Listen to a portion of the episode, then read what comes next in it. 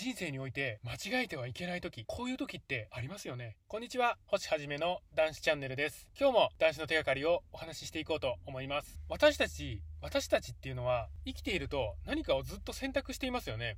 朝起きて歯を磨くという選択をするとか、朝起きて顔を洗うという選択をする。また、ご飯を食べるといった選択をする。いろんな選択をしてるんですよね。その選択一つ一つ取ってみると、何か一つを選択したっていうことは、何か選択しなかったものがあるということなんですよね。まあ、そんなことまで考えて日々生活している人はいないんですが、そのことをまた飲酒、断酒、これに掛け合わせて考えてみましょう。飲酒を選んだ私たちは一体何を選ばなかったんでしょうかね。今日はそういったお話をしたいと思います。何かを選択する。何かを選択したら何か選択しなかったものがある。こういったことは当然なんですよね。何から何まで全部選択するっていうことはできないんですよね。あれもこれも手に入れるということはできないということなんですよね。ちょっと何を言っているんだって言われるかもしれないんですけども、やっぱ自分の人生っていうのは自分だけのものなんですよね。例えば、あの人の人生すごい羨ましいななんか光り輝いてて、すごいいい人生を送っているな羨ましいな羨ましいな私もあの人の人生を送れないかなそう思って、誰かその羨ましいと思っている人の人生を送ることできませんよね。私自身の人生を送りながら、その羨ましいと思う人の人生も同時に送っていくことなんてできないんですよね。まあ、人生だけに限らず、何もかもそうですよね。仕事でもそうです。今の仕事を選択したんですよね。今の仕事を、今の選択したこの仕事をしながら、また違う仕事をするといったこともできないんですよね。今の仕事を選んだから他の仕事を選ばなかったんですよ。どういうことかと言いますと、つまり選択したその裏には選択しなかった選択肢がもう無数に広がっているんですよね。さあ、では、その何かを選択した、そのことで飲酒について言っていきましょう。私たちの選択肢の一つの中に飲酒というものがありますよね。私たちは、また私は飲酒を選んでいたんです。飲酒を選択したその裏には選択しなかった選択肢が無数に広がっているんですよね。では、飲酒を選択したその裏で膨大な選択肢が広がってるんですよね。その選択肢の中で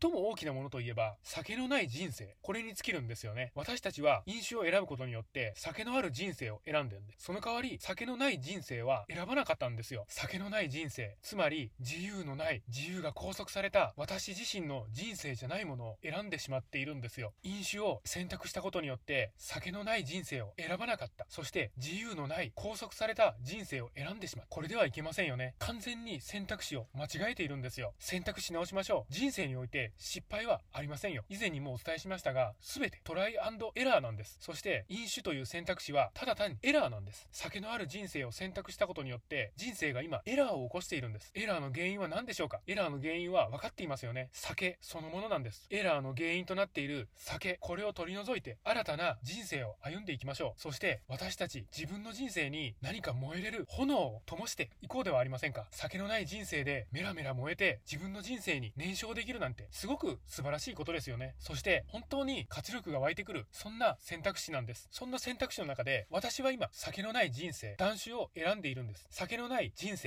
断酒を選んだその裏には選ばなかった選択肢が無数に存在していますよね。断酒を選んだその裏に何を選択しなかったと思いますか？いっぱい無数に広がっています。転落人生、衰退人生、不満人生、不安人生、また無挑戦な人生、数多くの恐ろしい、世にも恐ろしい選択肢が多く存在しているんですよね。断酒を選んだから衰退人生を選ばなかった断酒の選択肢は揺るがない絶対的な英断大正解なんです。皆さんもぜひ大正解の選択をして人生をぜひ好転させていきましょう。断酒しているあなたが皆さんが本当に素敵です。男子応援しています。このチャンネルでは男子の手がかり発信しております。毎日の飲酒習慣をやめたい、酒とは決別したい、こういった方に向けて発信しております。さあ皆さん、先なし生活の扉は開いていますよ。どうぞこちらへ来て、チャンネル登録の方よろしくお願いいたします。今日もご清聴くださいまして、本当にありがとうございました。